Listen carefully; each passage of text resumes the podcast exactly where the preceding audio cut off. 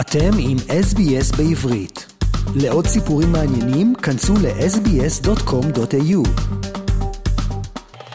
Don Giovanni returns to Sydney Opera House together with an Israeli, French, or I should say international opera singer Yuri Kissin in the role of Leporello, the loyal servant of Don Giovanni. Shalom Yuri and welcome to SBS Shalom Australia. Shalom, shalom, and thank you very much for having me. Yuri Kissin, it's an absolute pleasure and honor talking to you today about Mozart's opera Don Giovanni, the dramatic tale of the infamous Casanova's final days, a story starting with a murder, revenge, lust, jealousy, and of course the stunning melodies of Mozart. This is also the prestigious new production of David McVicar. And just before we delve into the story of Don Giovanni and Mozart's music, can you please tell our listeners who is Yuri Kissin? As you said a bit, I'm international opera singer, bass baritone. I was born in Soviet Union, but immigrated in Israel to Israel when I was 16 years old. So I not don't consider myself really Russian. Mostly, even in Russia, I felt more like a Yiddish bucha. So it's a different story. And I'm Israeli. I spent 10 years in Israel. I studied in Tel Aviv University. Then I got accepted to Young Artist Program in Paris Opera for 10 years.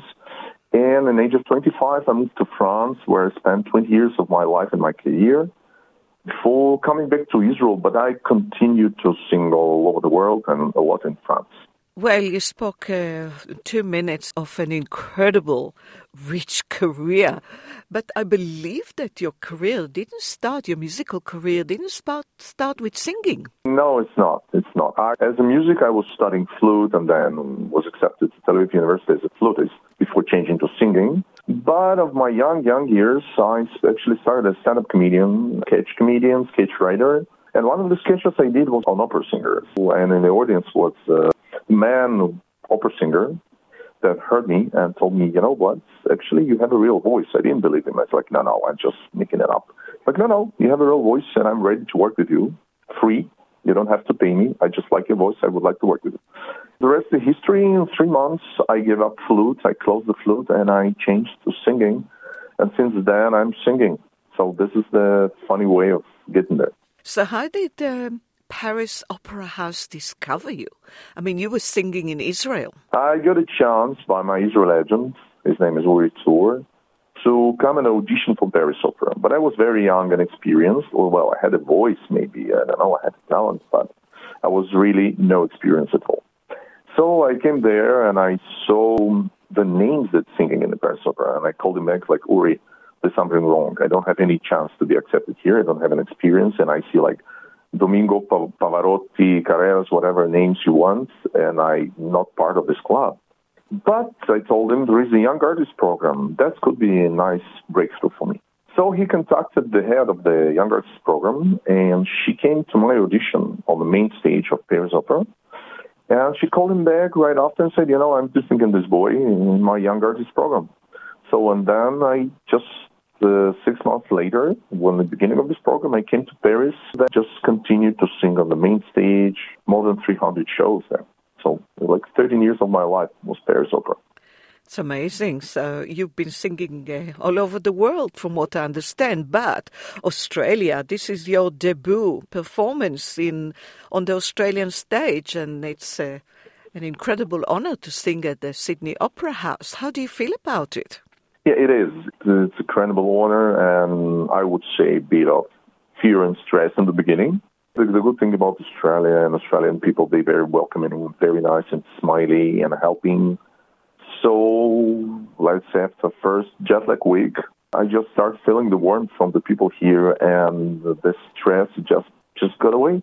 And then it was just enjoyable work and singing and preparing the show, and then we went to stage and we just, I think it's a great company and very, very professional people on the highest level you can have.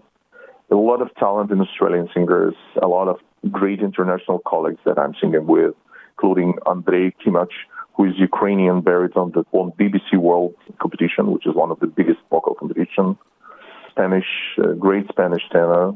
Juan de Dios Mateos, which is like great, great, great tenor. So, uh, who actually did with uh, right after me Young Artist program in Paris, so we know each other for years.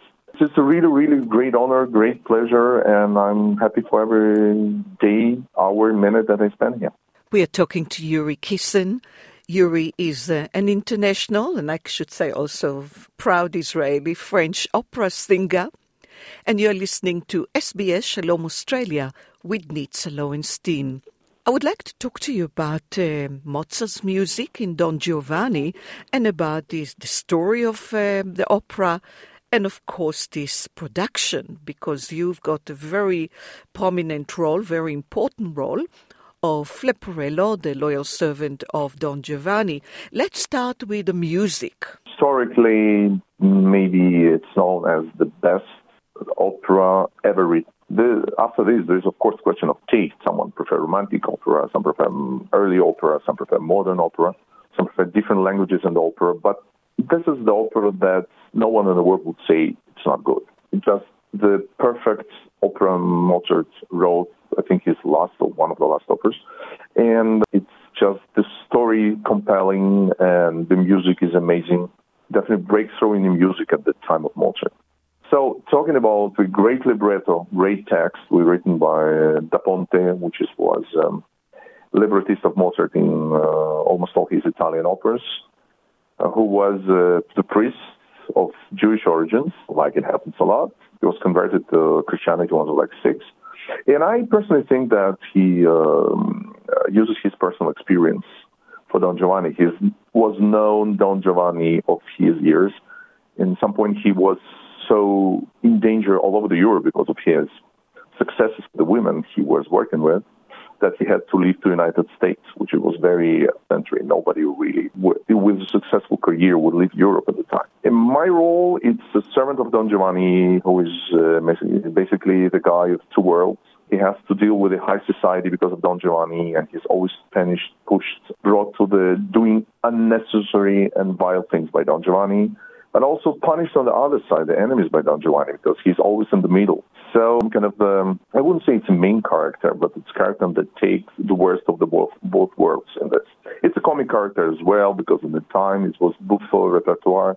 It has to be some funny relief in the opera. So I'm the funny relief of this production. So in production is great production of uh, Mac, uh, Dan.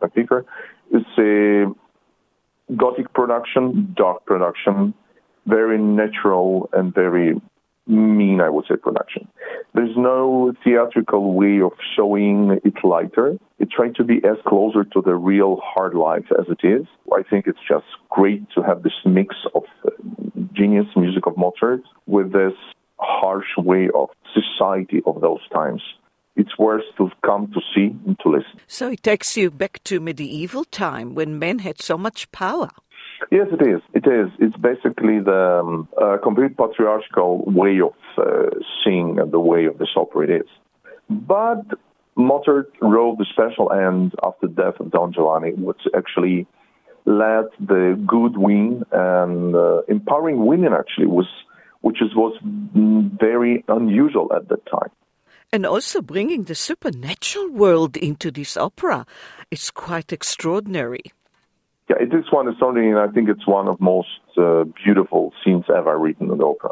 The scene with appearance the, from the other world comes Commendatore, the father of the one of the main characters, Donna Anna, that Don Giovanni kills in the beginning of the opera, is coming back to drag Don Giovanni to the hell, actually giving him a choice to give up this horrible life. But Don Giovanni, with his uh, macho pride, don't want to do it, so, and he dragged in the end to the hell. And in the end, actually, it's very empowering for the women because all the women get free and get what they want. Bad guy goes to the hell. Just want to invite everyone to come and see the opera because it's a great production. It's amazing cast and it's worth, really worth your time to come and see it. And it's till the 17th of February in the Opera Australia in Sydney. Yuri Kissin uh, invited you to come and see the opera and uh, when you see his role as Leporello, I think that you'll be absolutely amazed. I mean, this is a magnificent opera, and we are looking forward to come and see you